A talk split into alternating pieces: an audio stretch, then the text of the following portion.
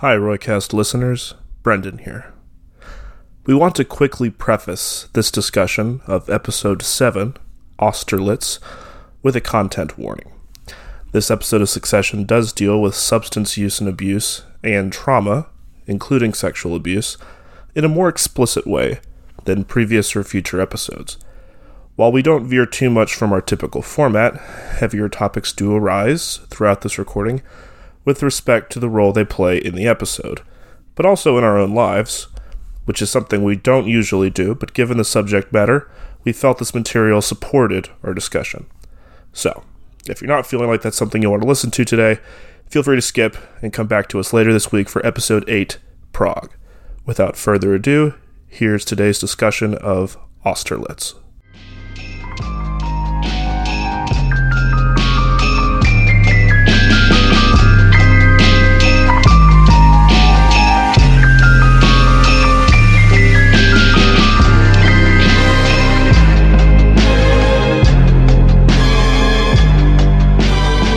Welcome, welcome, welcome. Welcome back to the Roycast, the internet's only podcast about the H B O series Succession. My name is Brendan. As always, I am joined by my co-hosts, Kate. Hey. And Gabby. Hey, everyone. You're listening to Episode seven, Austerlitz, Family Therapy episode. We are actually recording this one a little bit out of order. Um, I feel like because we had a lot to say, you may have noticed that there's no special guest with us today. It's just the three hosts. And that's because I think this was a an episode where we realized that um, we kind of perhaps selfishly wanted to uh, be able to make all the points uh, that we had about this episode. But we've been doing the show for a little while now, and we're wrapping up the first season. And we just want to say thanks to everybody who has listened and engaged with us online so far. Yeah, I mean... it's been incredibly flattering. So we've noticed that some of the cast and crew are engaging with our social media, and we know some people have listened and given us really good feedback and reached out to us. And we just could not have expected this after a month, really. You know, we're we're so grateful and we're so glad, because this really is just a labor of love for us. I mean, we, we love the show, and, um, you know, we just wanted to talk about it. I mean, that was the providence of all of this. So the fact that you guys are noticing, and it's kind of psyched that, that we're so invested in, in this show, is it's really cool. And you are, any of you are welcome to come join us on the podcast. We will drop whatever we're doing, any responsibilities whatsoever to, uh, to make that happen. So thank you so much. And everyone else who's listened and given us their thoughts and feedback, we really appreciate it. Yeah, we want to shout out people who are listening so far, but especially the most important people listening uh, is H B O's uh, P R people. Thank you so much for listening to the show. You're Adam very generous. McKay, Jesse yeah. Armstrong, Jeremy Strong. Thank you guys. We love you. We love your feedback saying this is even exceeds what, you know, the show aspired to do. Um, and, and, and we're going to keep trying to hit that bar. Thanks, guys. And all the Fly Guys followers on, you know, both Instagram and Twitter, you know, Stitcher, Sp- Spotify, Apple Podcasts, and um, SoundCloud. Thanks, guys, so much for listening. And yeah, and let us know what you think and what you'd want to hear more of, or if there's something we missed, or if you just want to shoot the shit about the show. We are all always willing to talk about it at any moment. So yeah, I guess in the absence of, of a guest here to sort of start us off and...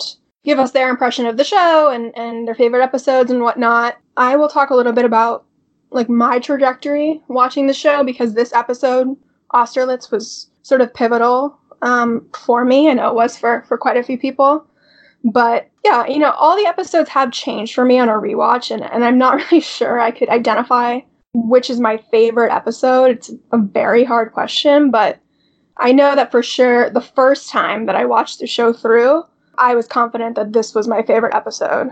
Watching it, I was just, like, totally gobsmacked by how brilliant and true it rang. Like, I was almost wary because it felt too good to be true. I was like, they're going there with the psychology and the, the intergenerational trauma and addiction. Like, they're going to fuck it up somehow, or at least make some sort of, like, glaring error that will bother me. And then they just absolutely stick the landing, and it's just perfect. I think, uh, you know, just on the heels of episode six, where the show kind of shows its hand and kind of upsets the game board, and you really don't know which direction it's going. Yeah, I think what you're describing, Gabby, is this experience of just like, you know, wow, this show is like really, it's really going for it. You know, it's really going for this this very heavy material that you might not have been expecting from some of the more comedic, you know, slapstick earlier episodes. Exactly. Like I, I mentioned that it was the comedy, I think, in episode two that sort of hooked me. And I was interested in the drama, but I didn't find myself super invested in, in the drama until I think the end of episode five. And then, of course, episode six happened. And that was when I thought to myself, okay, like, this is the real shit. This is some of the greatest T V I've seen in years. And then not real of, shit. And then not out of, like, any pessimism, but I just didn't think I would get to the point of, okay, this is probably one of the greatest shows ever created. But in episode seven, like, that's where I was. I think it, it captures the spirit of the show's message and, and project so well. It definitely, this episode clearly, you know, resonates on a personal level for a lot of people. It did for me in various ways, and it, it delves into issues that are very dear to me, um, personally, professionally, et cetera. So, and it, and it does so in such a thoughtful, yet not like soapy or precious way that I, I really don't think I've ever seen before. And I think it's interesting that people who are part of the show kind of felt the same way, that this episode, or maybe episode six, for some people, maybe it was episode eight, was sort of like the inflection point of the show. Um, I know Kieran Culkin said by the time we were doing episodes seven, eight, nine, I was like, it feels like we have a show here. Sarah Snook. Is it Snook or Snook? I'm I'm sorry if it's Snook and I've been saying it wrong, Sarah. I've heard I've so heard sorry. It pronounced Snook. I think it with the, the long ooh. I think that's correct. So she said when we were getting scenes that were with the siblings all together, working that dynamic, I was like, okay, this is the show. This is where it's the most interesting. And I think that's what Jesse and the rest of the writers did, which was genius, is putting them all together in a room in these circumstances where family should triumph, and yet this is the very moment where they tear each other to shreds, they eviscerate each other. You know, so this is the trauma episode, if you will. And what I like about this episode, aside from the fact that I am interested in trauma, interested in the trauma of these people, is that everyone is everyone is wounded in this episode in, in ways that we haven't seen before. Logan is wounded in this episode. You know, we, we we've seen him physically sick, but he's wounded emotionally in this episode. Um, even the cold open with the, the pee getting pelted at him by the Antifa protesters. It's, you know, it's not funny. You see that he's kind of, I mean, it, it's funny, but through the show. It's a little, it's a little funny. It's a little funny, but through, especially when he says, you monopolist scum. But, you know, you see him like, he, he's anguished and shaken up in a way that he hasn't been before. Yeah. And so to see that was, was kind of jarring. And then, you know, it comes full circle to, at the end of the episode. But but we get more of Logan's um, emotional life here. Not that he has much of an emotional life, but that's sort of the point. Yeah, yeah, big so, big Logan episode, this one, yeah, I think. So, which was what, what really hit me on rewatch is how much of this episode is about Logan. Like, it's obviously about the family as a whole, but this is maybe the one where we get, in, in the final shot especially, like very pointedly the most insight into who Logan is as a person, you know, beneath uh, these sort of barriers around himself and uh, and why he is the way he is.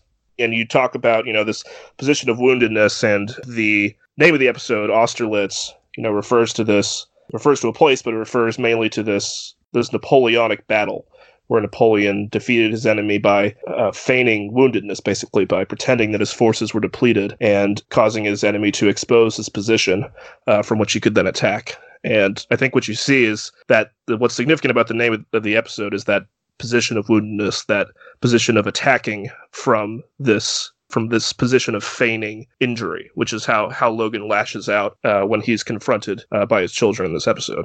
Yeah, right. um, and it's the so- first time we, we really see the the kids kind of face Logan head on in, in a way that they haven't before. And that's part and parcel of where they're at after the explosive ending of episode six. I think a lot of them have, you know, regressed into sort of childlike states and defense mechanisms. We'll get, we can get into that a little bit more later, but yeah, the setting is pretty incredible. And, and it's the first time that they're out of the city. So, you know, the contrast from all the sort of you know, monochromatic boardrooms and cityscapes, all of a sudden we are in this like wide open space in the desert.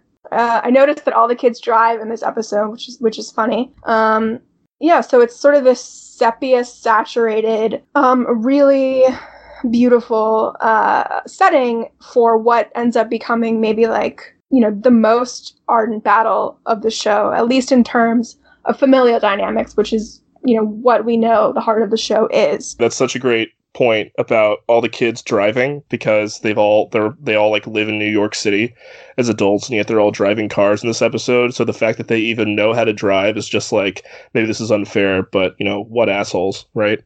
Yeah. I mean, and it's, you know, obviously when we think about Kendall driving, and you know, he mentions in the in the finale that, you know, he doesn't really ever drive that much because he's super rich and people drive him around all the time. But the kids are kind of, they're they're in a different state here. They're in sort of a post-traumatic state. But yeah, I mean, I think it's interesting that like there is an inherent oppressiveness to New York City, even if you're super rich. Um, I say this as a native New Yorker. And I think kind of by bringing us to this, you know, this house that's like, it's very beautiful. It sort of is like this, uh, you know, almost like rustic Mediterranean vibe to the house, which is so different from any of the other settings that we've been in. It's um, super New Mexico style yeah, house. Like it's, it's that's beautiful. what, yeah, that's what a lot of the houses in New Mexico look like. And, right. and there's actually a name for the style, um yeah, uh, and they have desert scapes instead of like lawns and stuff like that. And I and I love the kids' reaction to it. Connor's like, "Isn't this so great?" And Shiv's like, "Yeah, it's brown." I mean, I peed my pants laughing when she said, just the way she delivered it was so good. Yeah, it's brown. Yeah, because you drive through like I don't know, however many miles of just flat desert to get there, and it's like, yeah, your house is is brown. Cool. Yeah, and it's it's so beautiful, and it's like Sarah Snook said in that quote earlier, it should be a place where they're all um, able to kind of like heal. That's the intention with the, you know, the family therapy. But does that happen? You know. Yeah, he has like a, that property has like a church on it, like a historic uh, yeah. looking church, mm-hmm. uh, which he's repurposed into. I'm not sure exactly what he's repurposed it into, but it's the it's the place they end up doing like the quote unquote family therapy. It's just like a, a lounge. Basically. It's his cryogenics lab. It's cryogenics lab. Yeah, exactly. No, that that's that's underground. That's that's like all that's underneath. That's underneath the desert they just drove through. The water. Um, yeah, exactly.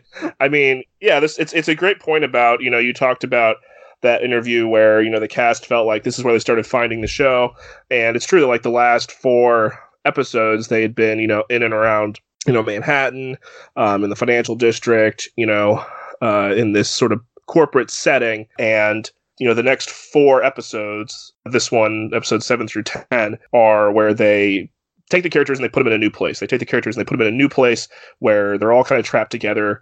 They're all forced to kind of deal with each other. And I really do feel like that is that is the show, you know, and that's what happens in episode two also, which I think of as also being, you know, um, close to the level that you get to in these last in these last few episodes. But uh, but th- but it's definitely a, a big contrast to the way that episode six plays out, which is, you know, over a couple days, takes place over a couple of, you know, locations throughout the city. There's a lot of editing back and forth between characters that are in different locations. Uh, there's this great action kind of set piece with Ken frantically rushing to get to the meeting. Uh, and now all of a sudden, none of that is here. And right. the only urgency is just how these characters are going to face each other and how and what they're going to have to say to each other. That's the action to be had. Right. Episode six felt so, like, adversarial. We talked about it being, you know, just sort of um, mired in, in this this tension. There's there's a terrorist threat, and then they bring us to Austerlitz, and it's so pic- picturesque and beautiful. And, and Jeremy Strong had a good quote about it, saying, "We sort of went down a K-hole in New Mexico. I feel like I did. They wouldn't let us smoke meth, so I don't know what we were smoking, but it felt like we were in this gauzy, fucked up fever dream place." That's kind of what the episode feels like, and it leads you to believe that it might be a like a calm episode where, where something gets resolved, or the, the trauma from, from episode six is addressed in a meaningful way. And, you know, it ends up, like I said, everyone ends up incredibly wounded here, even the people who, um, you know, tend to put up the best front for that kind of stuff. I mean, I think they all are wounded as is. It's just something they don't particularly allow themselves to feel or face. And this episode allows them to experience something, and they can no longer deny that woundedness, and it comes out. But I do think the woundedness is it, it, it's existing as is. It's just completely repressed and unconscious. Gabby was talking about how this episode, you know, hit her so hard, and and it was her favorite episode on the first watch. And, you know, I absolutely concur. I know it's a lot of fan favorites I've seen from some discussion online. It was in- incredibly triggering for me the first time I saw it in um, a lot of ways, because uh, I resonated so deeply with so much of what was depicted, such as like the dysfunctional codepend- codependent family dynamics and, you know, this unconscious search for approval and validation that's never going to un- occur, inability to process the trauma, as we kind of talked about, like the kids just not being able to face or even acknowledge that they have experience trauma. They're in complete denial and, and, and deluding themselves in that regard. And, and of course, the addiction issues that are depicted so particularly well in, in those dynamics. And, and again, so it, it hit me incredibly hard. And even on many rewatches, it was hard for me to take notes and kind of process this episode as I have others, because I just get lost in the experience of it. Um, it just, you know, I go there, and it, it was tough for me to kind of separate some of those things, but I'll do my best, uh, you know, as we go through this conversation to kind of suss out some of those thoughts. Yeah, this was a tremendous episode, and, and agreed also on rewatch. I'm not sure if it's the best episode, but it's definitely, you know, a, a huge pivoting point as the second half of the season is, uh, we discussed. I think that's basically how they had to, uh, set up this season. For the first five episodes, you you need to become invested in these characters to really create the kind of drama and tragedy that occurs in the second half, and to be able to feel for them. I think, uh, you know, it was a necessity, and it, it was so well done. And uh, as we all, you know, kind of discussed, I was a little bit underwhelmed, I think, after episode six, which I was, you know, I was really, really high on, and thought, you know, wow, this, uh, you know, this show uh, has has got has really stepped its game up in a way that I didn't necessarily see coming. And this episode, you know, it felt like it moved a little bit more slowly. Maybe it was just like a, it was put on, it was putting the action on hold. And, you know, there was, I, I think, not the the direct connection to, I think, the, you know, the subject that you two found. But, you know, for me, like, kind of on rewatches, you know, I've come to kind of, you know, appreciate, you know, the way this episode is so exemplary of how deeply the actors and the writers know these characters, because it's not the kind of episode that would just be even possible to pull off, not for, you know, how deeply these people are inhabited.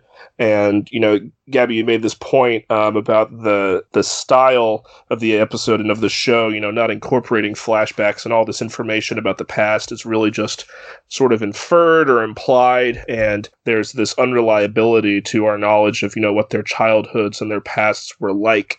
And that lends this kind of, you know, queasy subjectivity to, you know, what's happening, where you're never quite sure if these people are being honest about what their past was like, about what it was like for other people. And it's it's a it's a very troubling, I think, kind of thing to watch, um, even uh, even on repeat viewings, as I know we've all seen it a number of times. Yeah, I think that's a good characterization. So the thing about this episode is that it starts to delve into more explicitly um, issues of mental illness, trauma, dysfunctional childhoods, addiction. And in situations like that, usually in T V, flashbacks or other devices kind of serve to fill in biographical info, but there are no flashbacks in Succession. Um, it's linear storytelling, and it makes it very difficult to get this kind of subject matter right.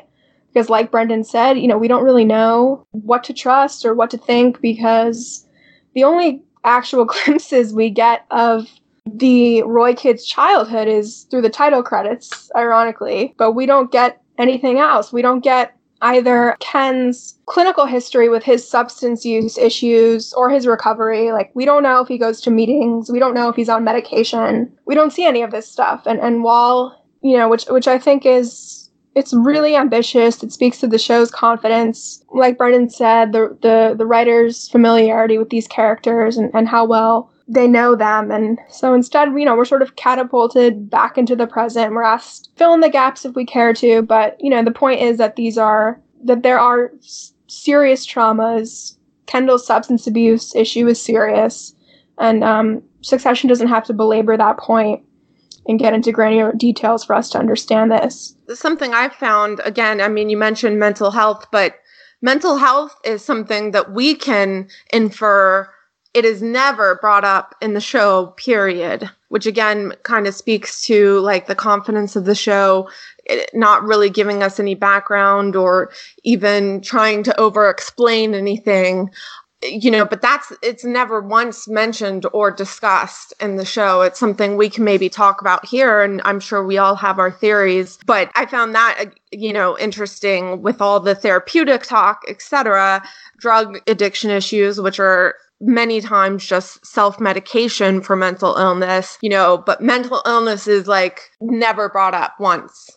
Roman does make the borderline personality joke in the finale, but but but you're right. I mean, it's in this episode, even though it is an episode about, you know, mental well-being and aspects of somebody's history that contribute to that and influence it. Yeah, I mean, it's it's only sort of the adjacent issues, the issues of of therapy, of addiction. Mm-hmm. You know, the kids talk about therapy. They're in a therapy episode, but you know, we know the kids are in therapy, and I'll get to that scene, but I think the show's treatment of drugs is really smart. Shows that depict wealth tend to kind of like want to shoehorn in all this debauchery and, and premium content wherever they can, but Succession takes like a much more realistic, measured approach. So like the Roys are degenerates, but they're not degenerates in the way that we might expect. They have terrible relationships. They don't know how to love. They don't know how to empathize. And this is so much more important to emphasize than sort of like the revelry of the wealthy. And I think Ken getting high on the mountain at the end um, is one of the most, you know, poignant depictions of that, that drug use isn't always ugly. Yep. It's not always stylish. Addicts and it's not always like necessarily like so, I mean, debaucherous, that's the point you're getting to, but like so bad is not necessarily the right yeah, word, but I mean, it, it helps humanize Ken because you really see, like, in this episode, you see what drugs do for him. They completely transform his body language. They make him feel better. Addiction doesn't exist in a vacuum. Um, there's a reason that people become dependent on certain substances. And, and we see Ken is just totally different in this episode from anything before. You know, he's less rigid. There's You know, there's not like the blind rage and fear. And so when you see him smiling at the end of the mountain, I mean, for me, as somebody who really, you know, empathizes with people who struggle with drug use and, you know, have some firsthand experience with it, I think it was kind of a really beautiful moment. And nothing was shoved down our throats, but it was it was humanizing for Ken. It was just like, this is what I do to, this is how I feel better. And it's like the, the contrast from how he is when he's sober versus when he's using, um, even if he's not like, wasn't like actively high, but just, just the, you know, the tension and the relief that, that we see and that's sort of embodied in Ken's, you know, whole sort of attitude in this episode. Mm-hmm. I think it really is like a wise commentary on, on addiction. Well, one of the things when he's uh, at the Wolfpack's house is what I'm going to refer to them. Um, love it, guys. Wolfpack can come on the show too. Yeah, Wolfpack, we hot love couch y'all. Guys. Hot yeah. couch. I love that hot couch scene, man. It's so good. It it's really just spot on. I feel like I've been there right? in that place myself, if not like the host, the Wolfpack themselves. But and this is kind of a little digression, but it goes back to the mental illness. I think what's so interesting is when he's there, Kendall makes the comment that uh, type A's can't be addicted yeah. because they already are addicted. And what I find so interesting, what struck me with that is like, he's not willing to go there with maybe I'm depressed, maybe I have some issues I need to work on. Maybe there's trauma that's eating me alive from the inside. Maybe, you know, I have this unconscious drive that will never stop to get validation and love from my father, and that I need to deal with that stuff. But no, it, it's that he's type A. Do you know what I mean? Totally. Like, and that like, that's similar to the conversation that Shiv and Rome have, where they just are unable to acknowledge that they're traumatized. Yeah, I just wanted to go back to this Ken scene on top of the mountain. I found that a really incredible metaphor. It's after he's hit kind of his apex with the night previous and becoming completely vulnerable and comfortable in his own skin and taking his dad to task and being independent and feeling confident in who he is. So he climbs up, and if you notice, it's the highest spot on the landscape that we can see entirely. So it's like, you know, Ken has hit his high point, his apex, and he's there, and he, you know, uses just a little bit to maybe, you know, soak it all in. That's, that's how he's able to feel. And I just found it, you know, like I said, it's like these high points, the apex, and, and it's, it, it's, it was a really smart uh, way to illustrate that, you know, um, the day after, you know, he's not regretful, as he shouldn't be. Um, and I know we'll get to that as well. Yeah. I was really excited to read that people involved in the show have acknowledged the relevance of, of trauma. And I know that Jeremy Strong has said that Adam McKay was interested in exploring the idea of trauma in a nuclear family and how that can permeate and become societal or cultural trauma. Was that from an interview that you read? Yes. Okay, because I heard an interview where he says trauma is essentially what Jesse Armstrong says is right. The subject of. So I was just wondering if there was the Adam McKay, Jesse Armstrong confusion, or if it was. No, no, no. But, that was okay. The next effort, yeah. Yeah, that's good to know. I actually, I had forgotten that bit about Jesse Armstrong saying that it really is the whole kind of, you know, yeah, next caboodle. Yeah, I mean, it really is. And, and I, for one, am very grateful, because I don't really think that we have reckoned with how much trauma has shaped society. I think a lot of people tend to minimize their traumas. Other people minimize other people's traumas.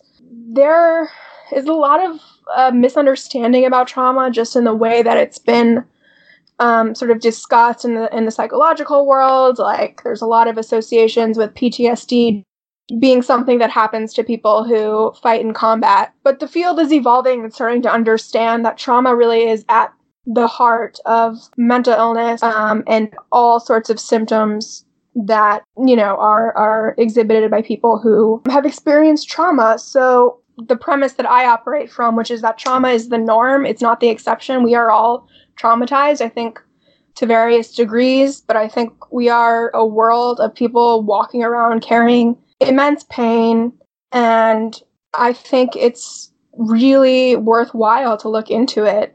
And through the lens of a family like this, where you would think, how can, you know, how can these people be traumatized? They've had everything handed to them. Um, and, and I think, you know, speaking to centering the perpetrators, and, and we've talked about this, uh, we talked about it in the pilot with Brendan James, but I don't think it has to take away anything from people who are true victims to acknowledge that people who have incredible privilege and who are actively harmful also have trauma. In fact, it's almost essential to acknowledge that. It's critical to understand how trauma develops, to kind of understand maybe what renders someone's experience of an event more debilitating than somebody else's, what helps people build resilience, what makes people violent, what, ma- what makes people dysfunctional. So if we start to think of mental health in terms of trauma, I think we can start to build resilience and maybe, you know, engender some some generational shifts in the way we conceive of, of psychic pain, such that trauma is not the norm and an invariable part of the human condition, which is sort of where we're at now. And unfortunately for society, you know, especially in American society, we're sort of rooted in this puritanical, staunch, individualist, pull yourself up by your bootstrap ethos. And so a lot of things that are traumatizing go undetected. And when trauma goes undetected, unaddressed, it becomes dysfunction. That dysfunction replicates itself in various ways. Can I ask a question, Gabby? Yeah. Could you maybe uh, tell me what your working definition of trauma is, so yeah, I can make sure that yeah. I have the same understanding? Yeah. So, so my my basic working definition of trauma is comes from the um the biopsychosocial method, which is sort of the new framework for dealing with mental illness as opposed to a medical model. And basically what, what is understood now is that there are basically as many different types of trauma as there are humans who experience trauma, which is all of us. So, you know, what might be traumatic for one person can end up being benign for another person. What might lead someone to substance abuse might lead someone else to compulsive hoarding. We tend to think of trauma as like these singular catastrophic events, but trauma is actually sort of the response to events that are distressing and change the wiring of our brain. So um, trauma is kind of what comes after the event. And trauma is not the event itself. It's the way that the event or events, because a lot of trauma is rooted in sort of childhood dysfunction that goes on for many, many years. And it's not really seen as, as trauma, but it's, you know, these small sort of micro traumas, to use kind of an obnoxious term. But I've had mental health professionals use that term with me. And they're, you know, distressing patterns of dysfunctional relationships, t- typically in childhood. That's where all this this is rooted, that if they're not dealt with head on, they repeat themselves later in life. So, you know, I think we need to constantly think about trauma as dynamic, as a response to events, about the way that it distorts people's ways of thinking and influences and shapes behavior long term. So this helps us kind of better understand, identify, and treat people who are experiencing mental illness or symptoms of mental illness, and also could help us deal with sort of the impact of, of broader cultural traumas, which is a thing that we won't get into, but is, is also, you know, very important here. I think, um, you know, just having the D S M, D S M, whatever, six, we're on five or six, we're on like classification disorder of P T S D, post-traumatic stress disorder, does make it, you know, d- definitely doesn't help in understanding the way that you're defining trauma. If if you understand what I'm saying, it, it makes it sound like it's an incident that you then, like a single incident, um, you know, right. and that you respond poorly to. And it, and that's, a, that's a, you know, definitely reductive and, yeah. you know, and it's, and it's certainly not accurate, but I think a lot of people take their ideas of trauma just from P T S D, like that, that's their under their, the breadth of their understanding is P T S D. Right. And right. so yeah. that can... I just want to say with regard to the D S M that there's now a better understanding of what is called C P T S D or complex P T S D. And that is sort of the model that I'm talking about, in that a lot of people deal with ongoing, protracted neglect and abuse and dysfunction in their childhood experiences to varying degrees. And again, people can respond to that um, in various ways. Pe- some people might have genetic predispositions that would engender, you know, a certain mental illness or a certain type of dysfunction that gets replicated later on in life. So thinking of, of complex post-traumatic stress, I think, um, is helpful. Yeah, I was I was really uh, finding myself agreeing with what Kay was saying about how the idea of post-traumatic stress disorder kind of frames, I think, the way that most people, you know, certainly for me, thinking about the way I thought about it growing up, think of the idea of trauma that it's this thing that is connected to, you know, specifically the context in which we hear about that idea, which is usually to do with wartime and with veterans. So that's it's usually connected to this idea of like life or death conflict. Right. And, and that's what trauma is. Assault. A lot as well. Increasingly, yeah. I, but I mean, I know for me, the way I encountered the term growing up was was mostly to do with, you know, like veteran experiences. Right. So I mean, that can yeah. that can lend that can lend itself to this. I think this this notion that, you know, trauma is like this this big thing that certain people experience, and not, as you say, Gabby, something that, you know, is is different for for different people. Something might be traumatic to somebody that's not traumatic to somebody else, which I think is a really useful way to think about, you know, the experience of characters like the Roys, who had a lot of advantages and a lot of things go right for them in life, uh, but the things that they didn't get have really shaped the rest of their lives, like, you know, affection and attention and uh, support from their parents. I mean, absolutely. There was no currency of love in their lives, and we can get into that, but... Can I go on a quick tangent? Yeah. Um, do, have, do you know the book, um, A Little Life? I've heard of it. Yeah. Um, I read that this book was published a few years ago. I just I just read it for the first time uh, recently. It uh, won a lot of awards and was like highly acclaimed, but it's basically the story of this uh, character who has gone through this, like, really uh, almost absurdly uh, tragic childhood, who uh, becomes very successful, but is kind of haunted by his his trauma and his past uh, all his life. And the thing that occurred to me reading it, uh, uh, which I, why I found it kind of enthralling and sort of distasteful in equal measure, was that it occurred to me was that this notion of being, you know, really dramatically traumatized is, you know, kind of a fantasy, I think, uh, for some people, to be both, you know, loved and tragic at the same time, and to have these uh, a big trauma that explains uh, your needs rather than, you know, the small ones that other people deal with, um, I think is absolutely a, a fantasy that, that people have. Right. And I think we heap a lot of guilt onto other people and onto ourselves because maybe, you know, our traumas aren't as bad as that. You know, I didn't fight in a war. I didn't, you know, survive a horrible natural disaster. I don't have to, to deal with the repercussions of racial trauma in, you know, in America and other places. And so I think it's helpful if we just, we all sort of start to understand that you can be traumatized in, in many different types of ways. It doesn't have to be that you survived some horrible atrocity, which of course is still, you know, something that, you know, needn't be obscured by introducing sort of a more broad definition of, of trauma. And, and it's interesting that this podcast has sort of coincided with my participation in a type of therapy called E M D R, which is a trauma-focused type of therapy, and it's biologically based. They treat a lot of soldiers with it. I was watching a, a documentary um, with some Columbine survivors, and a lot of them mentioned that they have used E M D R to to reprocess and, and cope with that memory. So they basically, the the idea of E M D R is that you are physically distracted by something else, whether it's holding like vibrating, um, you know, nodes in your hand, or your eyes are are directed to follow sort of, you know, some the therapist's fingers. So the, the whole idea is that you recall memories that are correlated with certain emotions, feelings, the way that you um, see yourself. And, you know, most people who, who deal with trauma have, you know, m- major issues with, you know, negative self-talk and, and associations um, about the self and, and lots of self-hatred. So the whole um, end goal of E M D R is that you're able, you're, you're sort of asked to, to, on your own, close your eyes and recall a certain memory while um, this physical distraction is also active.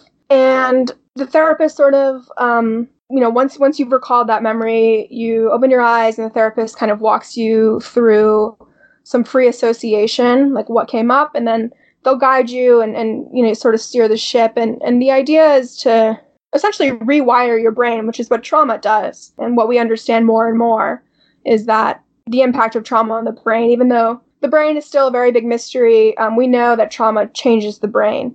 So the more that you do something like E M D R and you recall memories, the idea is that with each session, the physical distraction helps you do this free associating where you are able to reorient yourself and kind of see the trauma for what it was, I- identify whatever feelings you associate with it, um, identify the maladaptive patterns that you've adopted and that have been born out of that trauma, and eventually you sort of integrate all this new information and let it go. And it takes time, but the whole, the whole idea is you sort of lessen the salience of the trauma on your brain, and you're able to get relief because you have, you know, essentially unfucked your brain. And it's interesting because the therapist, one of my hesitations in starting was like, I don't have one huge catastrophic traumatic event that's happened to me, so I don't really even know where to begin. You know, I, I've had, I've experienced trauma, and I can identify things in my past that are very painful that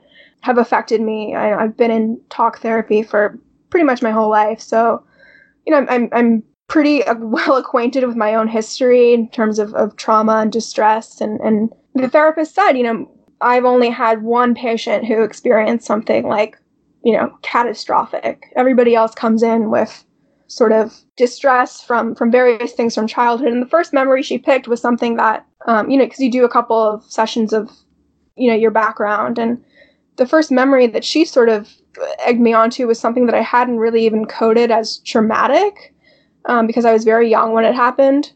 And that was the way that I coped, was by telling myself that it wasn't a big deal. And yeah, running through that memory was very hard. I mean, you go through a, a you definitely have at least one or two really rough sessions where, you know, you're reliving a lot, but I cannot speak more highly of this form of therapy. I've experienced actual physical relief from E M D R, um, because we know now the way that that trauma in the body and, and chronic pain are, are so interrelated, which was another thing that struck me about the idea of Ken's body language and how we see him so relieved in this episode physically.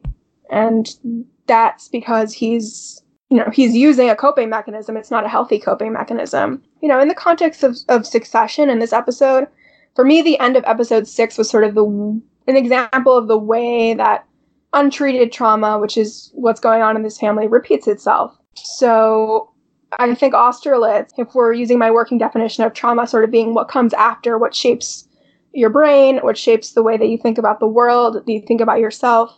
I think Austerlitz is kind of the actual trauma. In other words, you know, the fallout. Um, so in this episode, the kids are, I think they've regressed into a, a childhood state after, you know, the really anguishing moment in episode six. And um, I know Kate had some thoughts about how they're all sort of, um, when they find out that dad wants to do family therapy, that they're all sort of calling each other. Um, and I do think that speaks to the way that, you know, the Roy kids have probably helped each other cope throughout their life. You know, they first get the email and they immediately, because this family is so codependent, there's no individual person. They don't exist outside of this being that is their family. They they just really don't. There's no individuation. There's no self-actualization that has occurred through their lives. And so they have to live their experiences through one another. And and you witness that as they get this email and they call each other. So Connor first calls Shiv, you know, and he's like, this is like, wow. And he also isn't sure if it isn't, if it's fake. Shiv, who's presently with Tom walking down the street, who gets the email, she could literally tell Tom. Uh, instead, she chooses to pick up the phone and call Roman. And Roman, of course, is doing the family, Logan and the company's bidding, trying to get Kendall on board to to come out there.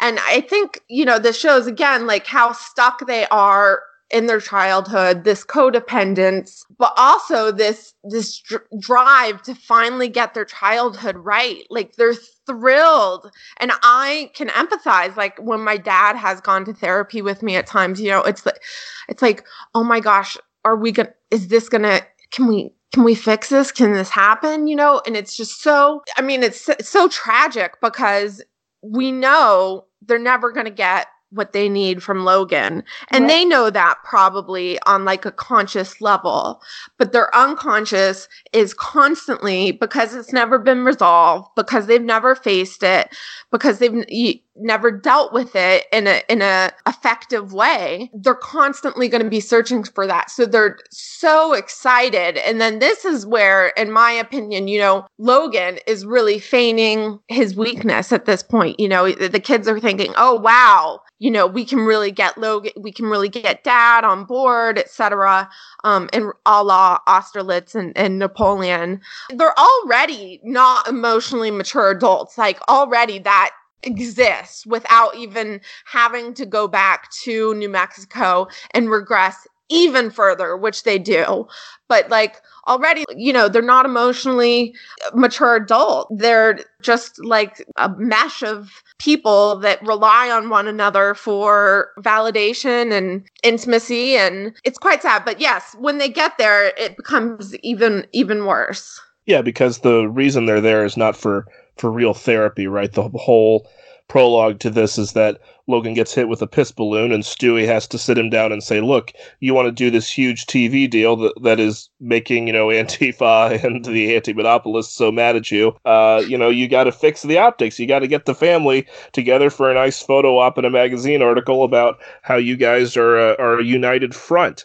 That's what they're all getting together for, is this exercise, which is going to help Logan fix, you know, the optics to present this sort of unified family dynamic. which I don't think has ever been the case, you know, for them, really, right? If you think about it, you know, obviously his daughter doesn't work with them. Uh, Roman failed out of Hollywood and Ken went to rehab. So when has this family ever been a united front, really? Uh, and it's, it's, uh, it's, but it's very distressing at the same time because you see the kids do get their hopes up. Yeah. That this is going to be meaningful somehow. When I realized this was going to be a therapy episode, I was worried just because, you know, I've had a lot of experience in therapy and a lot of depictions on T V of therapy um, are just totally off and really infuriating because it's just, it's, that's not what therapy is like. You know, there have been some good portrayals and in, in, in recent years. I know that Brendan is also a fan of In Treatment, as am I.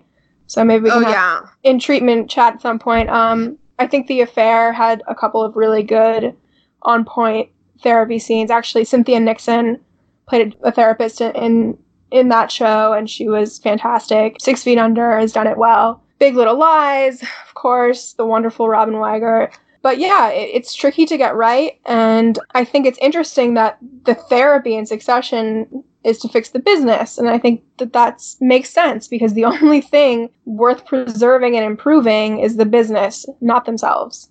Um, yeah, right? And the other... The other great therapy show that you didn't mention is The Sopranos, right. Of course. I haven't finished The um, Sopranos, but yes. Which, I which we I know we talk about all the time on here, um, but I think there's a lot of similarities, especially if you think about the other shows you cited, um, and In Treatment and Big Little Lies. I haven't seen The Affair, but in uh, but in those two shows, therapy is a place where breakthroughs actually do happen, right? Uh, right. Where truth where truth is revealed and the process is is meaningful. And in The Sopranos, uh, you you. do get some of that because uh, Tony does realize some things about himself, but we talked about this on the last episode, how a big theme of that show was, you know, the bullshit epiphany, uh, the idea that you can have this realization about yourself, but, you know, what you do with it is is up to you. Do you allow that to be the the kernel from which, you know, you you start, you know, a meaningful change in your life and commit to doing that work? Or do you say, wow, I had a breakthrough and feel really good about yourself and go on being the exact same piece of shit uh, that, that you always were? And that's that's what happens more often. Yeah, than I mean, I think that's the idea is that you have a skilled therapist that's able to recognize that you had this epiphany and to use that consistently as a catalyst. I think In Treatment, and I've seen these other shows, um, except for Six Feet Under, um, In Treatment, really, really, Gabrielle Byrne is one of the most effective. I, I don't remember his character's name, but he's one of the most effective therapists ever portrayed on television, even more so than Doctor Melfi. Yeah. And I don't remember the Big li- Little Lies. I mean, they're all good, but um, it, it does come down to your analyst and how well he or she is um, is is skilled. Right. Yeah. Like, I, I feel like going to what you were talking about earlier, Kate, like therapy is supposed to be hard. It doesn't exist to confirm your priors, to make you feel better about yourself. Yeah. Um, it might, that might be a byproduct. It's also not, another thing that drives me insane about conception of therapy is that therapists give you advice. Therapists do not give you advice. A good therapist does not give you advice. Right. Therapy asks you, is supposed to ask you the right questions that allow you to go deep, sweep the cobwebs, make the connections. So you're doing the work. It's incredibly painful. And I don't think the Roys are built for that kind of work and introspection. And this brings me to, um, just want to talk about the, the Shiv and Rome scene where they, they talk about therapy. It was so absolutely jarring for me. Like, the first time I watched it, I think my jaw was on the fucking floor because it was so interesting the way that they are talking about their treatment in such a dismissive way, while also like acknowledging some very astute things in that conversation, but they're so removed from it. And I think, you know, as someone who's benefited a lot from therapy, it was so interesting to see see them dismiss therapy, not like, not on its merits. It's not like they were talking and saying therapy makes no sense and it's stupid. You know, they acknowledge that that they're in treatment. We don't really know for what. Again, like, we don't get details, but, you know, my best guess is that they've been in therapy for a long time. It's usually something that happens in wealthy families when there's a divorce. You know, you throw the kids in therapy. Um, and I think their casual indifference about it is, it's pretty consistent with anything, um, with their views about anything that invites vulnerability. But the writing is so brilliant because in that dismissal of their treatment, they don't realize they're getting to the heart of exactly why their lives are so fucked up. When Shiv says the line, "my guy," which again is hilarious that they refer to their therapist as "my guy," um, you know, as if they're just... It's like it's like a contractor. He's like a landscaper. Yeah, exactly. Who's, who's cutting cutting the grass of their souls, right? Hey, and Shiv says, "my guy says if Dad had gone to therapy, I wouldn't need so much." It's like ding, ding, ding, ding, ding. Like, that's the problem. Like, your dad is fucked, and he passed along all of his fuckness onto you. Your trauma is rooted in your childhood, especially your dad. But your dad never evolves. So as long as you know you're yoked to him, you want to you want for him to to. to see you and validate you, but you're going to be in arrested development because that's never going to happen. So I think ultimately, like, that conversation, which I thought was just incredibly interesting and, and so different from anything I've ever seen, you know, it speaks to, one, their reluctance to address things with vulnerability, two, the need to believe that they are not traumatized, and three, sort of an inability to see therapy as anything beneficial because they lack the self-awareness to see anything outside of their world as worth taking seriously. Well, and, and their coping mechanism is to joke about, you know, these types of things. And especially Roman, yeah. Absolutely. This is what and, it looks like when you solve all your problems. Right. But I do, I do uh, actually take issue with, I mean, I think that if um, Logan had had therapy or was doing therapy, it would be a lot easier for Shiv.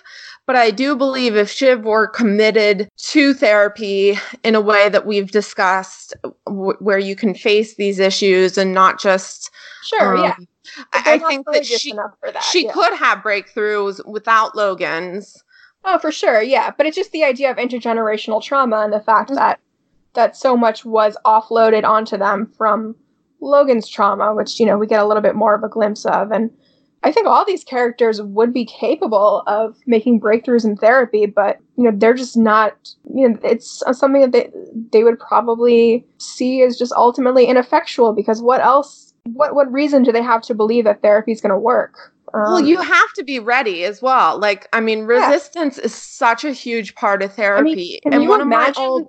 what their, what those therapy sessions look like? Yeah. Like, I, I, the fact that they just they talk about it as if it's had no impact on their life really speaks to, um, yeah, like the the nature of therapy being something that you have to have some self-awareness about how fucked you are and how much help you need. And you have to sort of just give into that. And it's it's very painful. I mean, like, there were years where therapy was so painful for me. I was like, what is the fucking point here? But you have to do that. I think you can start, though, from a place with lack of self-awareness oh, for sure, and, yeah.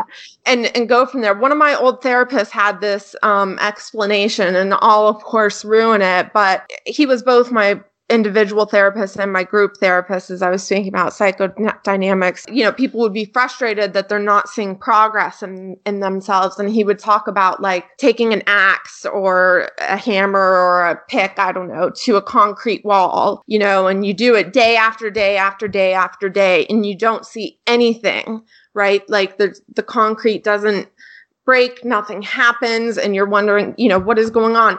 But if you continue to do this to the, you know, the concrete and keep doing it, one day, eventually there will be a crack. So if you're willing to commit to the process, even if you're at a place where, you know, the Roy kids are, where they can't really acknowledge the trauma, I think that they can get there. The other thing is they probably had therapists that somewhat uh, deferred to them because of their wealth and their, you know, general situation, you know, within the world.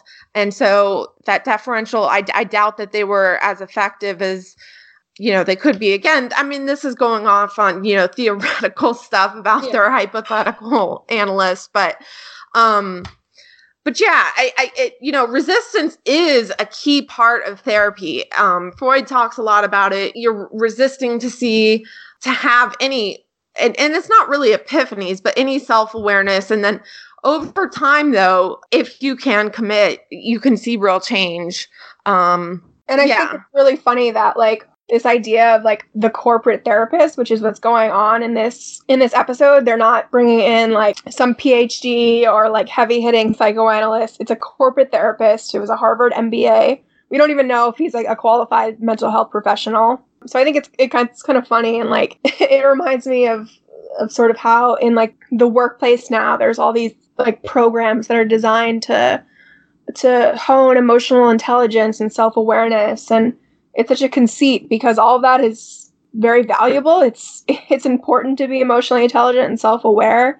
I think it's something that we we undervalue, and I'm glad to see that it's valued more. But the fact that it's received more attention because of its, you know, ability to serve the goals of capitalism and productivity, like, you know, you're more emotionally intelligent, you'll you'll work better as a team, and you know, ultimately the bottom line is that it's about, you know, making that company stronger and, and making you a more productive worker. And so in this case, like, that they were bringing in a corporate therapist to fix the business, I don't know. Like, at first I was like, is the show mocking therapy?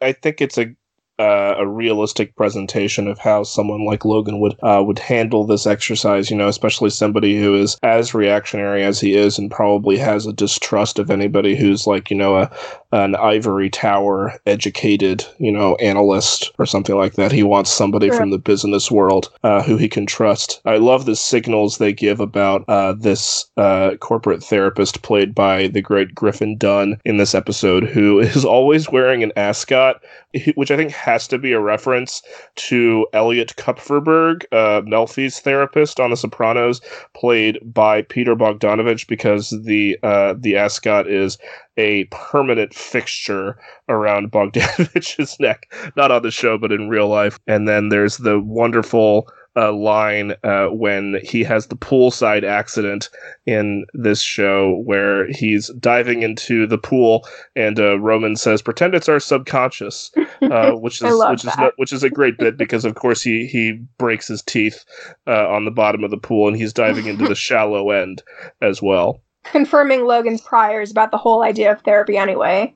The other hilarious thing this guy does is uh, recite the first verse of that Philip Larkin poem, uh, This Be the Verse, which is like one of the most famous poems ever. So the fact that he only reads the first verse of this very short poem is particularly funny uh, in what he omits, uh, because the first lines, you know, talk about, you know, they fuck you up, your mom and dad. They may not mean to, but they do. They fill you with the faults they had and add some extra just for you, which is cited a lot. But then the last verse of that poem uh, is, man hands on misery to man, it deepens like a coastal shelf, get out as early as you can and don't have any kids yourself, which is a, a, a bit of a more kind of darker prescription oh, you know, a great... for a therapist to be referencing, but he of course only reads the first stanza, which is kind of a wry, witty, you know, uh, literate joke. Uh, but what the poem actually says by the end is probably not something you would want to hear a therapist say. Yeah. Wow, I didn't know that context. Thanks for that. Same. Sort of changes yeah. things, because I, because that first verse, like, I mean, it's it's a little silly, but I mean, it does speak to the idea of generational trauma, which is, you know, at the heart of all of this. Yeah. Yeah, exactly. Despite this guy being corporate and everything, I have to say, and and like his poem choice and diving headfirst, which all makes him seem kind of like a dunce, although I would say, you know, him diving first headfirst in the subconscious, he couldn't handle it, um is more what's going on there. But you know, I, I think he was actually decent in the I, I I actually thought he was decent and was able to pull some observant uh and mean meaningful ideas, besides like, you know, kind of taking the break, that sort of stuff, which yeah, it, it, was, it was a great scene. It was an important like precursor into what comes in the final scene when, you know, they're without therapist and um, all going at each other. It started to kind of like, you know, loosen mm-hmm. um, the grip a little bit in yeah. that ep- in that therapy session, because, you know, Roman obviously didn't want to talk. None of them wanted to talk at first. I mean, it's so funny. Like, the therapist is like, you know, who wants to tell us what, why we're here, which is how any therapist actually would start a session, you know. So that was that was true to form. I liked that.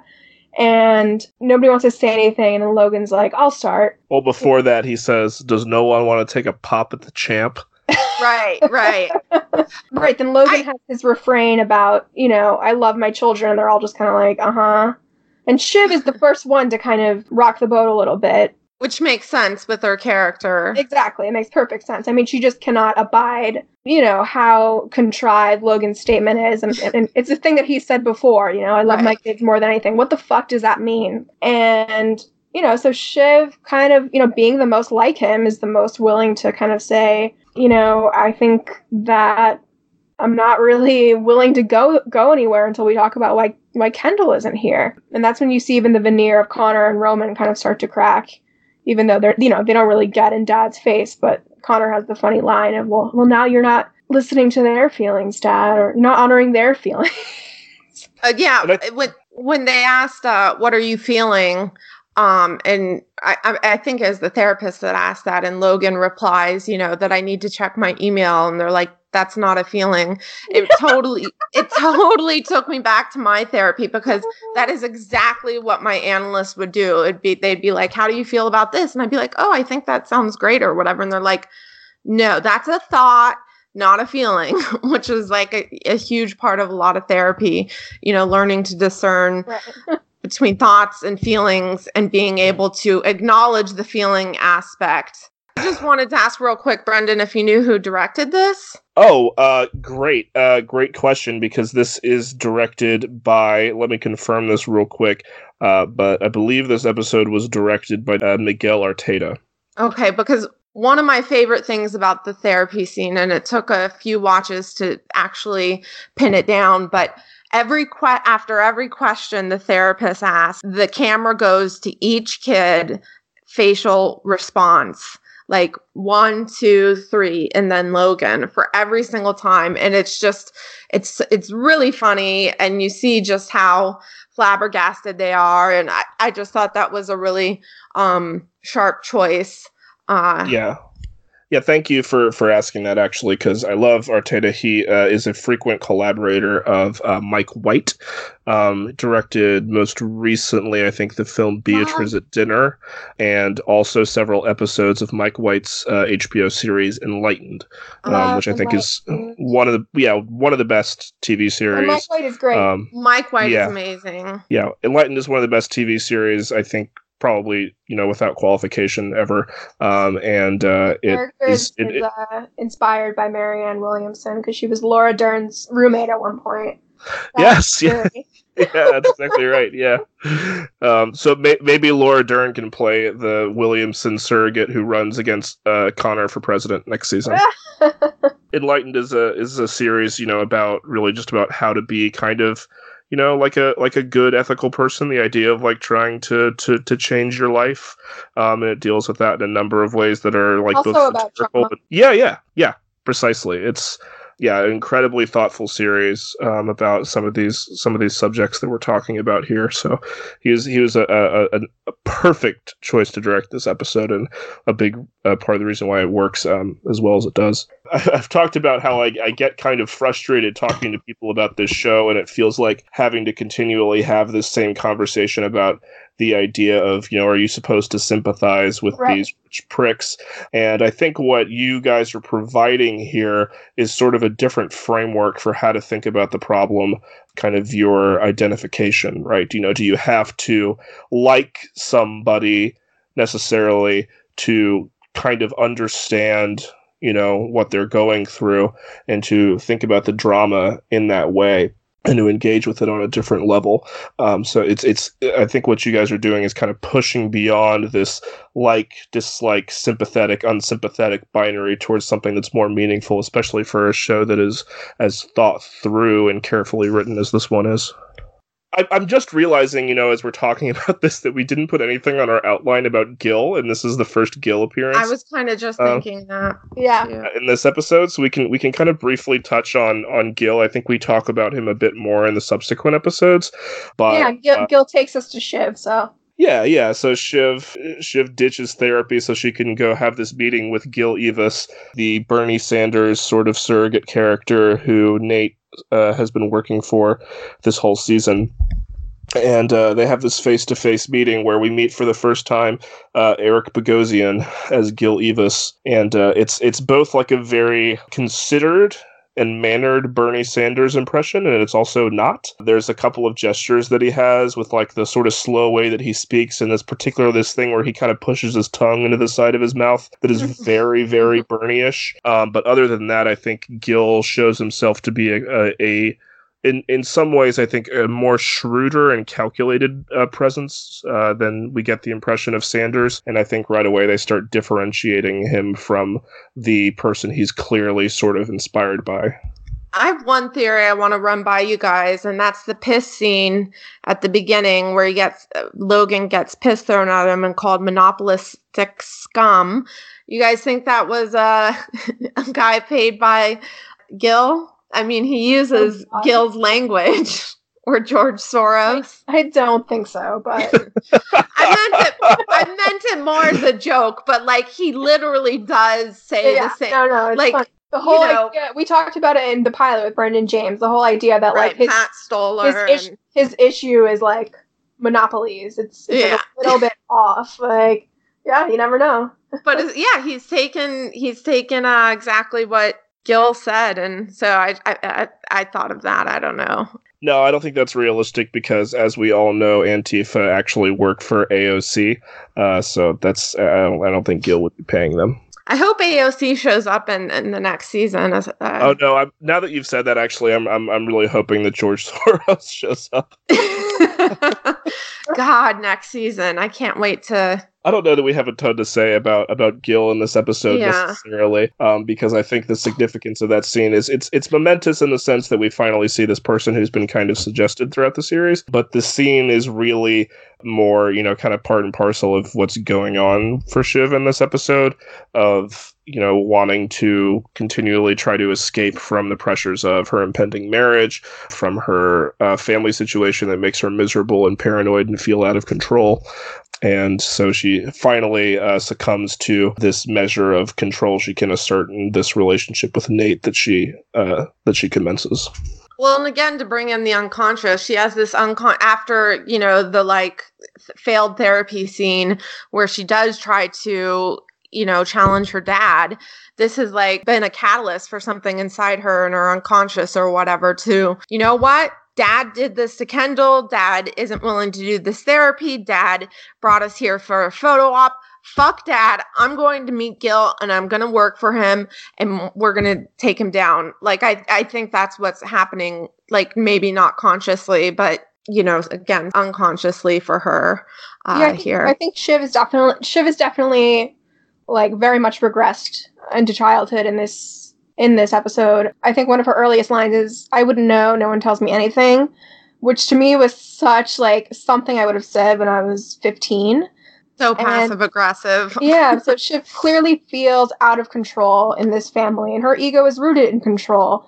So she, you know, she challenges Logan. She's and she says, fuck off to the therapy because she realized it's, it's not going to get anywhere. And she goes to Gil and, and is uh, offered this job and she's comforted and energized, like she's feeling good. And then she gets in the car with Nate, who's arranged the meeting. And, you know, he suggests that they go back to his Airbnb.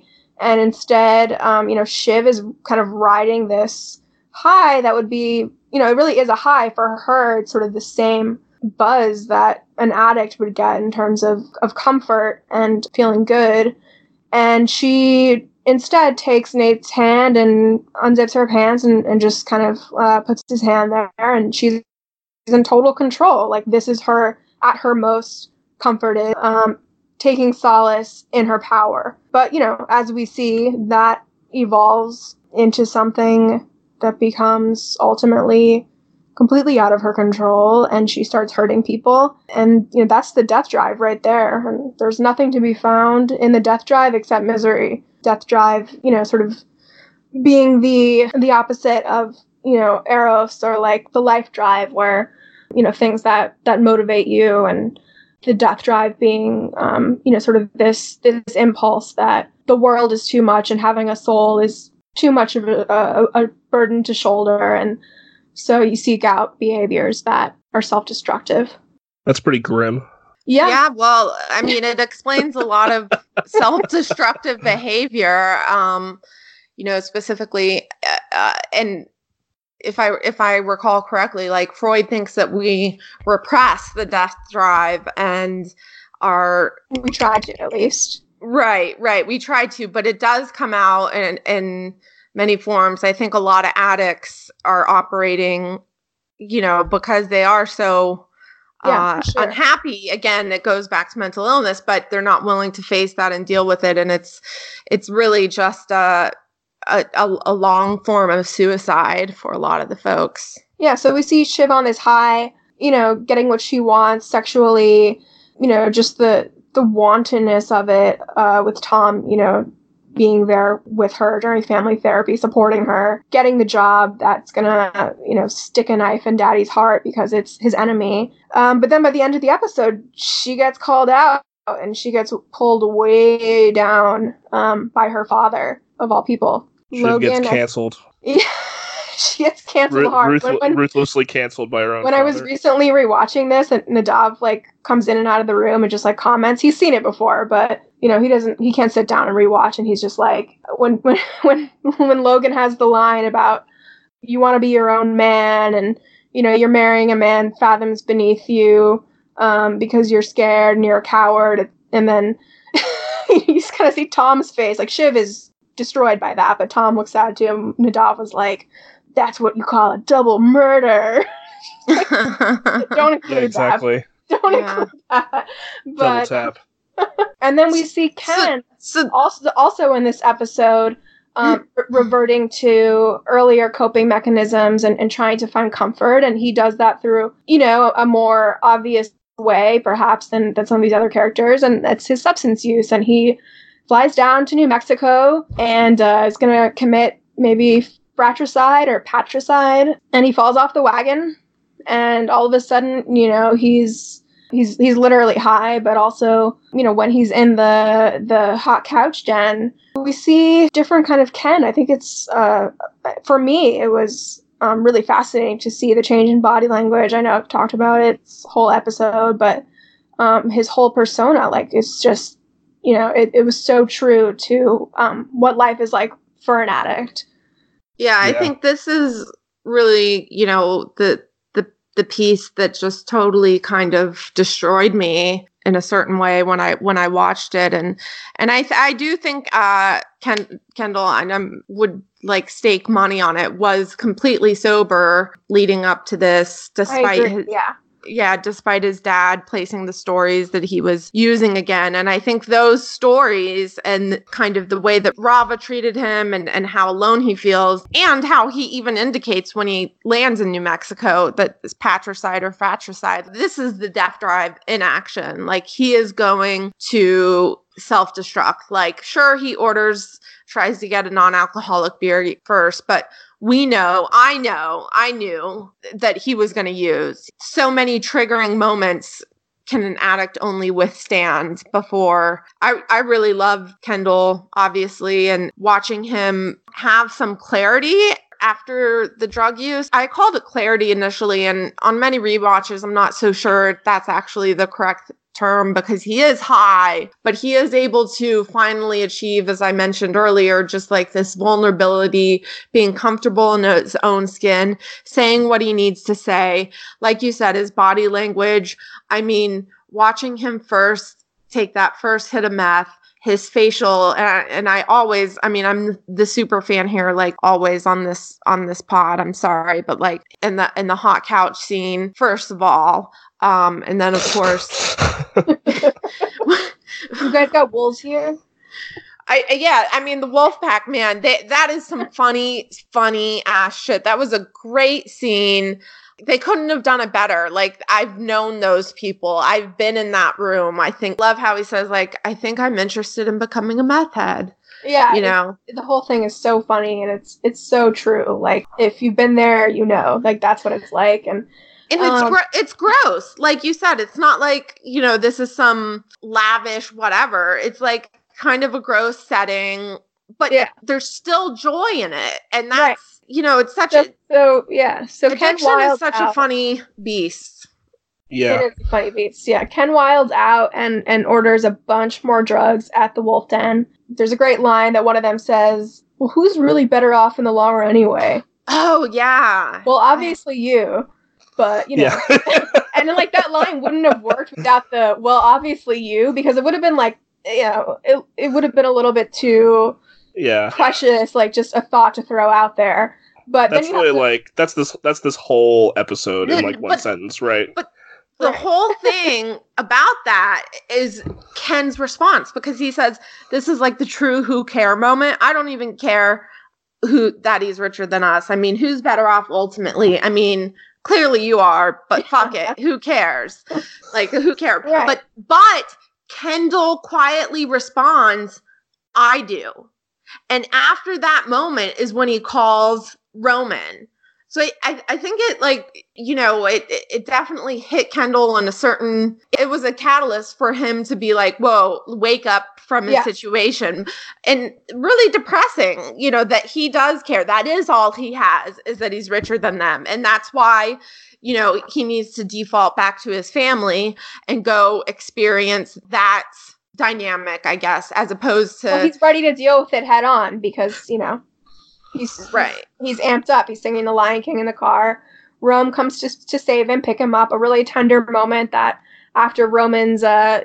you know, actions in episode six sort of re- redeemed him. I mean, I really loved it. It was, you know, the way he says, like, you know, drop me a pin, like there's urgency in his voice. He's concerned. And, and so you really see the love there. And like, like we've talked about, the show doesn't give us a lot of background. So we don't really, you know, we don't know exactly, you know, what the feelings are, but that right there, like that was, you know, childhood coping and protection. And I just thought that that was such a humanizing moment for, for Rome. Um, yeah, that's that scene in the car is something where it's like you can kind of see it almost different ways. I don't know, depending on your read of, of what's happening. You know, either it's a moment where they're kind of reverting, as we've talked about, to this kind of childhood bond of brotherly teasing, um, or it's just Ken, like, not really aware of what's going on, and Roman, you know, uh, trying to handle the situation best he knows how. But you're right, I think, Gabby, that it is, like, the most direct indication we get of, like, what the past was like, what that childhood was like.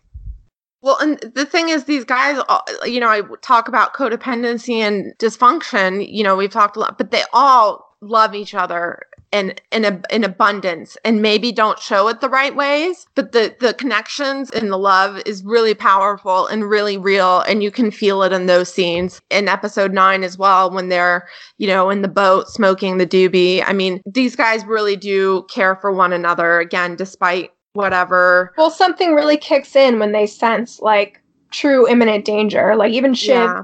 in the therapy session, the way that she's concerned genuinely about the drug articles that are being spread, and she's so hurt when, you know, Logan kind of inadvertently admits to it. You know, there there's something there that is not, it's not put on. It's it's absolutely from childhood, and, and it's just really, I don't know, it was a direction that, that I didn't think the show was going to take, but they did it so well. Can I shout out scene I or a moment I really like, and I think is one of the, the best bits of direction on this show, direction and editing? The moment when Ken relapses, the way that that, that is shot and edited is it's it's a silent moment, and this show is not one that is really showy in terms of its direction. It doesn't usually, like, visually underline moments, and I don't think it does here either, because it's quite it's quite subtle, but the sort of glance that is exchanged between Ken and this bartender in this, you know, middle of nowhere dive where he orders a sh- uh, you know a shot of vodka and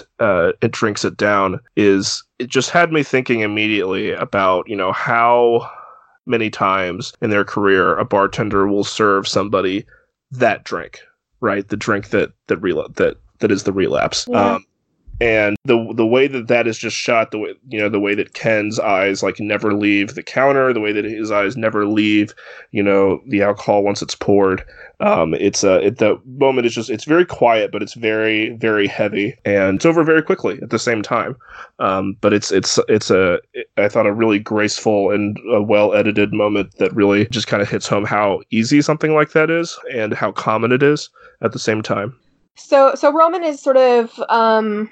operating his, you know, his typical M O here, trying to please dad. He ends up being the only one there for the scheduled photo op, which, you know, the rest of them at that point kind of are done with the conceit of it all. And he's just, it's, that's also a really funny scene when they're walking in the desert being photographed, and the guy's like, you look so, you guys look so imperial. And imperial, he says it um, in the beginning of, of episode six to the rapper. I think that was earlier, but yeah. No, no, he's, it's, it's it was episode cold, six. The cold opening of episode six. Yeah, yeah, to Snoop. Yeah, but that was just a tangent. Sorry. So anyway, so so Roman's there for the photo op, staying in the good graces of dad, but he does make a joke about Connor sexually abusing him as a child in this episode, and it's clearly a joke. Like, Connor didn't abuse Roman, but I think knowing in the context of of what we already learned about Roman's psychosexual issues, so this is something worth flagging, um, because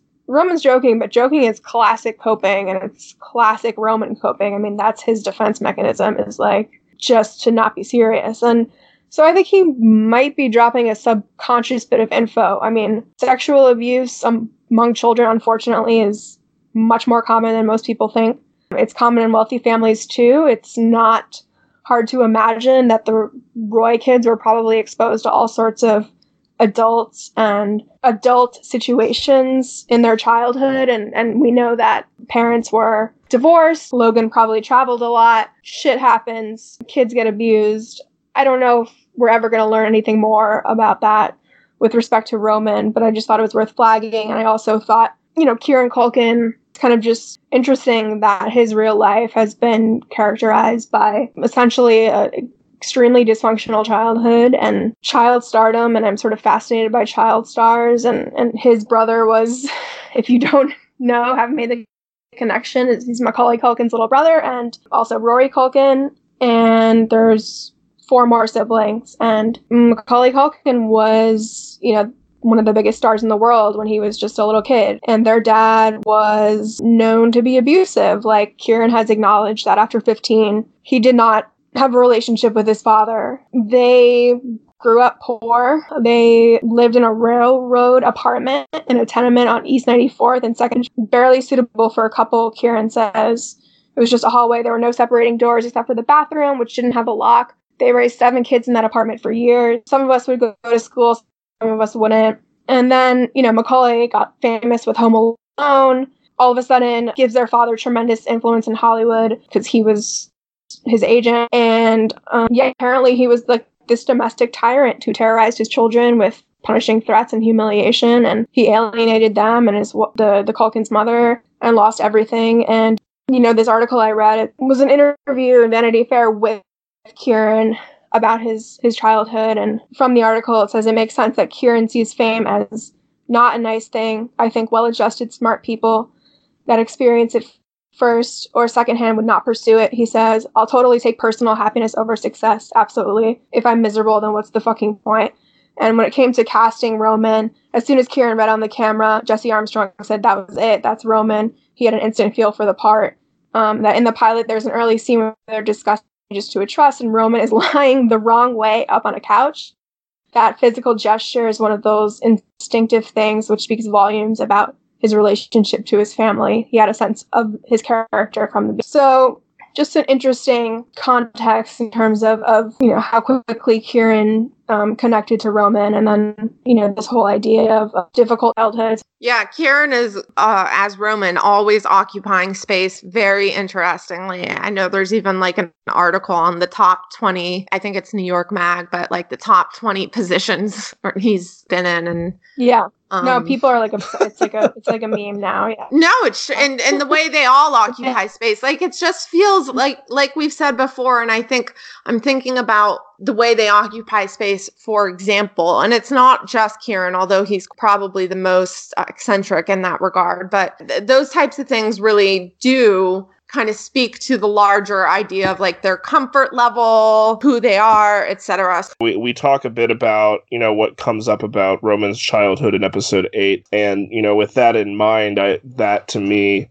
this material where him making this joke about sexual abuse reads to me as him distracting or deflecting from the things that are actually traumatic in his childhood. Real pain. Making yeah. up this big up this big trauma, um, you know, as we've talked about, to deflect from the real, perhaps more minor ones that he experienced. Yeah, I think that's how I read it as well. Although I don't think it's out of the um, not fit that any of the kids were sexually abused, but I don't think they're going to go there. And I don't, I think it's like, for me, it's just so theoretical, you know, I don't know. Yeah, no, I think it's better if they don't go there. But again, it's just another interesting way the show lets you kind of fill in the gaps. Well, and, and the, the coping mechanisms. I mean, we're just constantly seeing how they won't face things, you know, like the dog pound, and, and finding these other ways to like deflect, deny, delude. I mean, that's what these kids do every day of their life and repress, you know, and, and I think that's certainly, like him saying that is certainly an example of deflection and, and his, you know, trying to, as, the way that Brendan characterized it, I think is, is pretty spot on.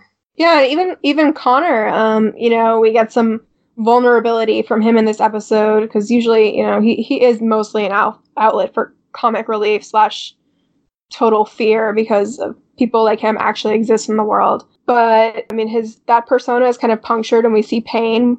We have to probably think that he was the only child for some time.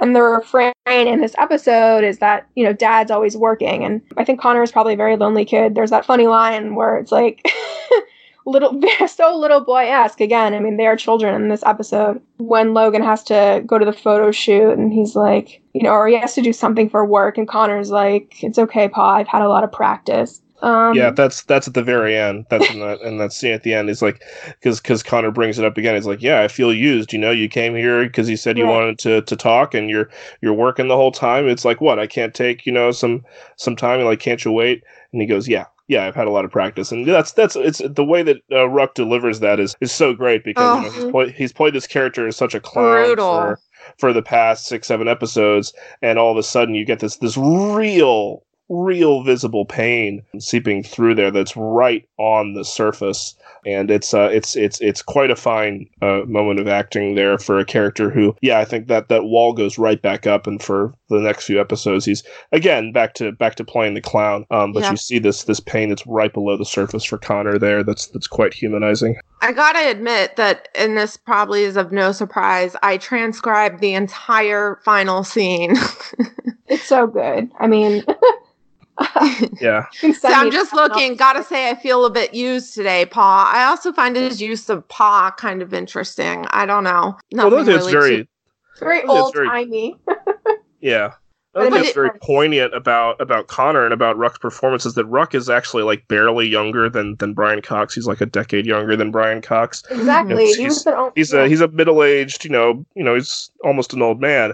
And the fact that and he's still nursing this this hurt from his childhood that you can tell has, has really absolutely never been addressed, like at all. Um and it's and it's still with him. Just like the rest of them. I mean, right, but like we yeah. said from the get-go, they none of them have acknowledged or are willing to acknowledge uh, they had trauma in their life. Sure, uh, like a serious trauma that is affecting them currently, and, and that's why they do therapy as a uh, chore or, or whatnot, rather than actually seeing it as a way to break through and have real growth.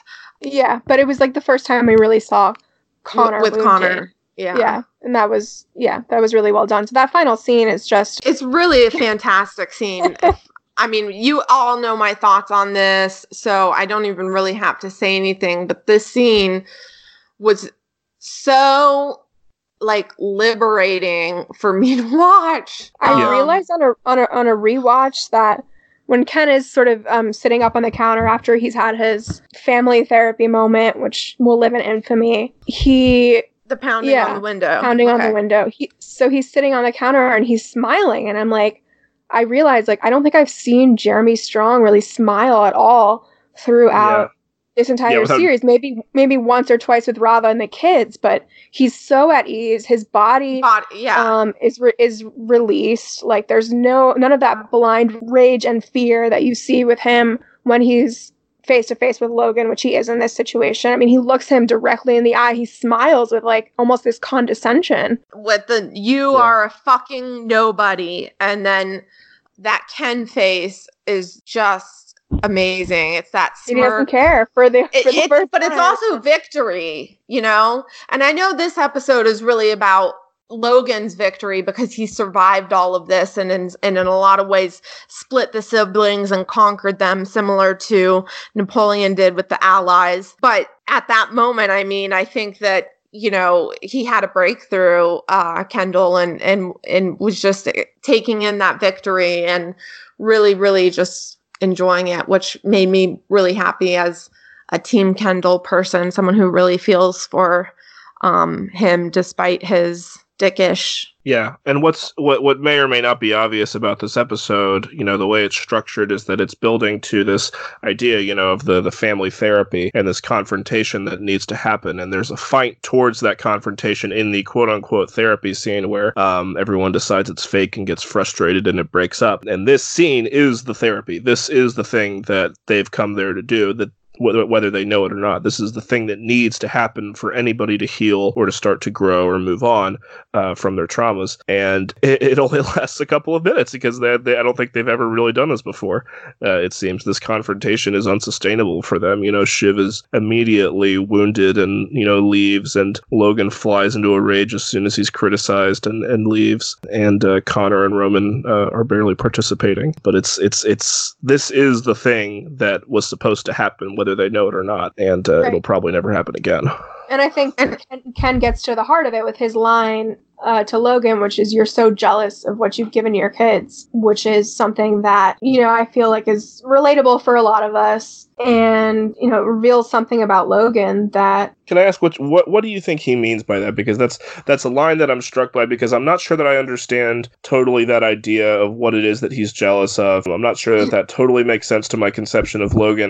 This directly cuts to the heart of Logan's trauma, which is his childhood. And his childhood was probably abjectly more traumatizing yeah. than the Roy kids, or at least what he perceives, because in his mind, he's given them the world. We know he grew up poor. We know there's dysfunction. We're not exactly sure if his parents were in the picture, if he was raised by his aunt and uncle, but, but we can infer, and the show gives us something at the end to sort of confirm that, that Logan, you know, had a, you know, an objectively horrifying childhood where, you know, the trauma is not, you know, titrated or measured or something to, to be unearthed. Like, it was just objectively bad.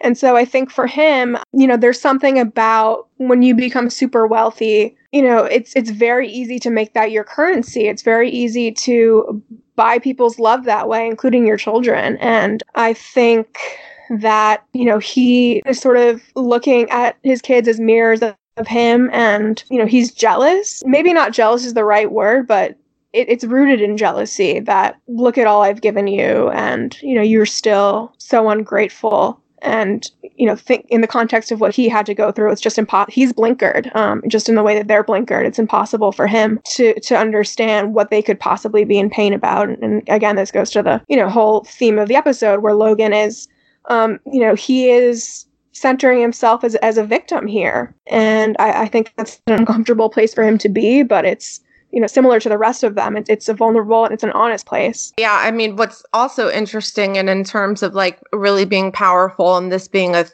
true therapeutic kind of moment, is that Logan actually does make the connect to his childhood and brings up Uncle Noah, Uncle Noah, you know, which we don't hear him speak of. And, you know, he says to Kendall, if I would have spoken to my uncle like that, and Kendall downplays, you know, whatever trauma Logan did face, which, you know, it's pretty shitty, but, but yeah, Logan is rattled enough to even like begin to look at his childhood, you know, um, which again is, is, is that's progress in terms of like therapeutically. Well, I think it's, it's a, it's a good point you make about how Ken downplays his reference uh, to his uncle. He's, he, you know, dismissively says, oh, what would evil Uncle Noah do? As if he like doesn't believe that his uncle was evil, or that it's something his dad talked about too much, and uh, they don't have the context for it. Um, but, you know, there is that reference, of course, you know, to swimming earlier, where Shiv says that, you know, their dad doesn't swim because he doesn't even trust water. But obviously the implication of the of the final few shots where you see Logan emerge from the pool with his back covered from these scars from, you know,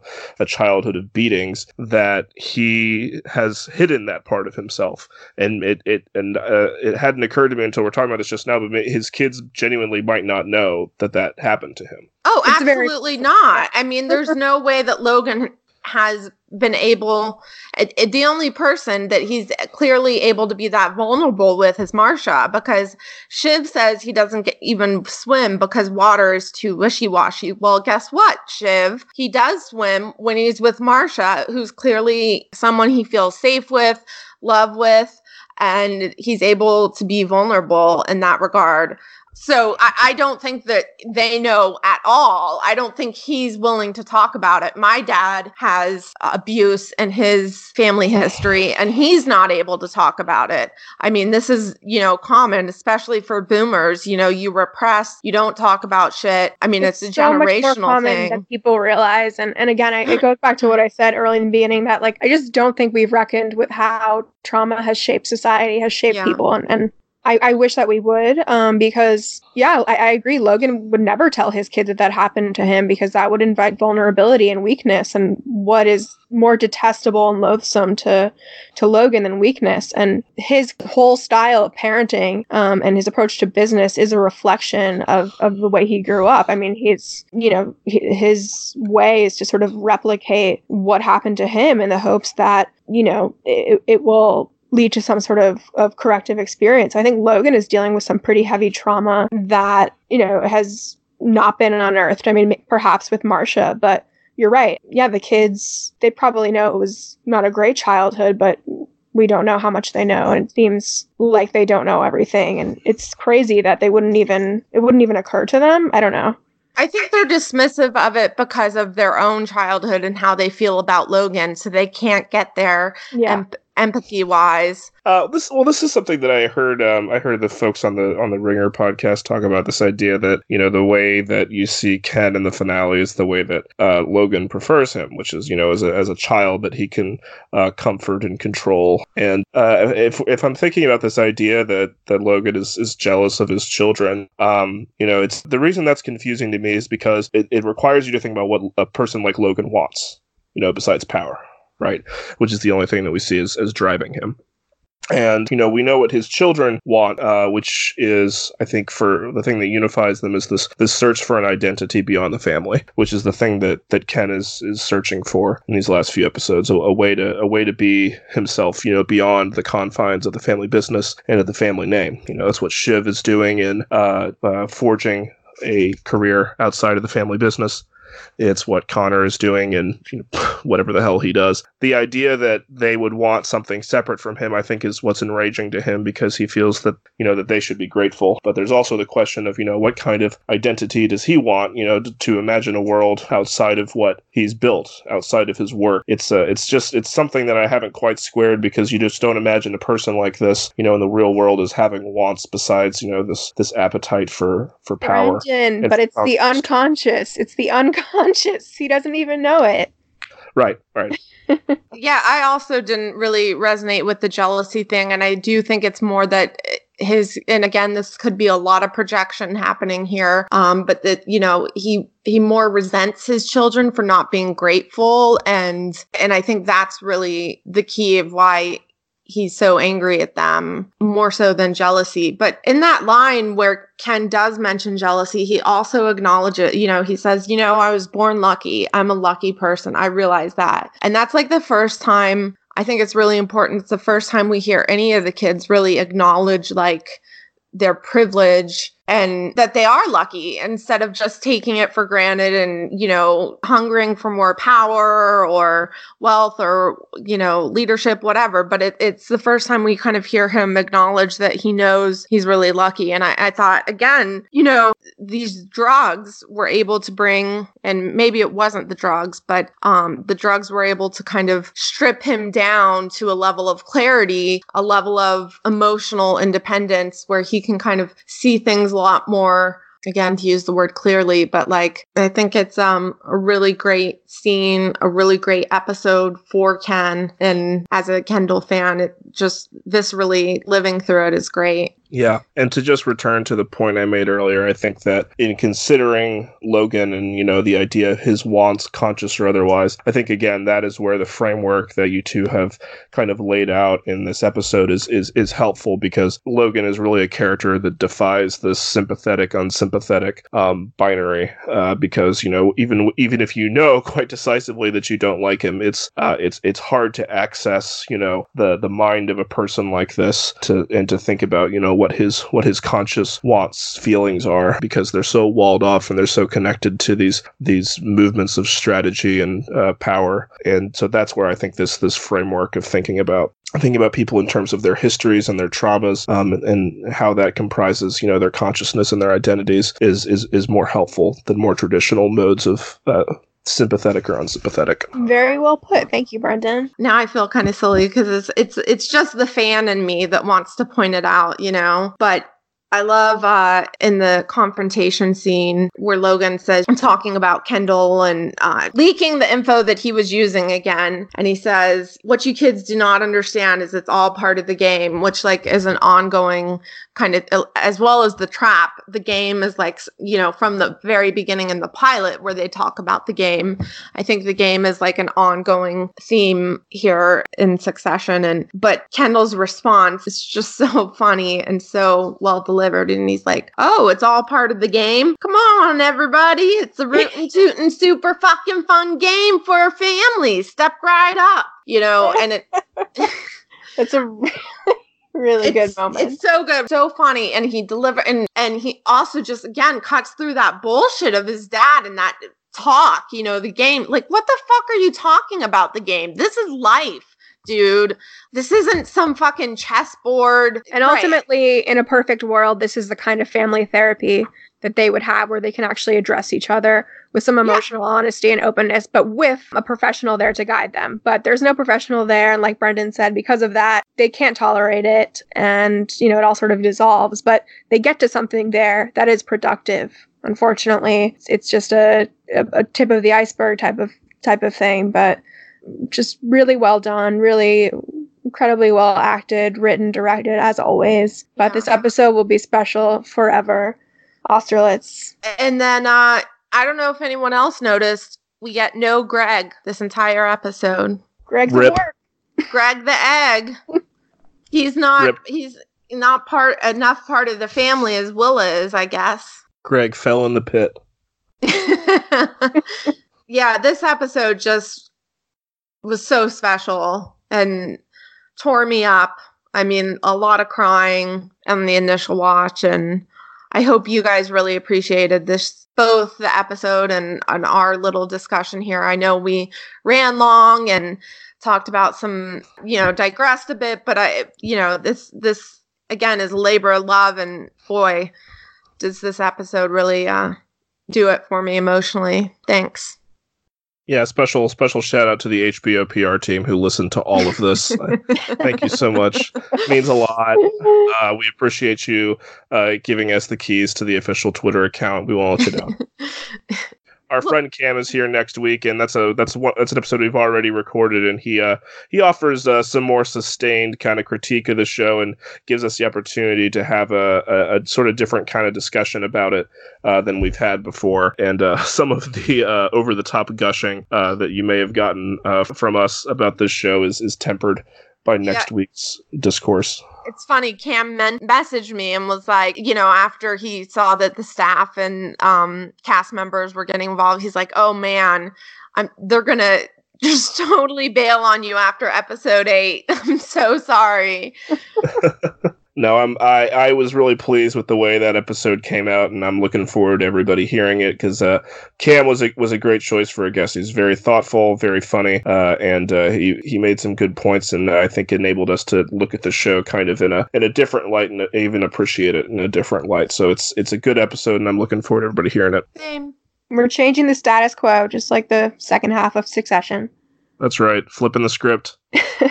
Yeah, thanks, Brendan, so much, and for being patient with us about this episode, and Gabby, your notes, and Jesus, I mean, I was really intimidated, and I think I think we did a good job. Yeah, it was good. All this. We had some some rambling moments, I feel, but, you know. I think we wanted podcasting. That's right. That's how Logan would see it. All right, folks. Till next All right. time. Ciao. Good night. Cheers.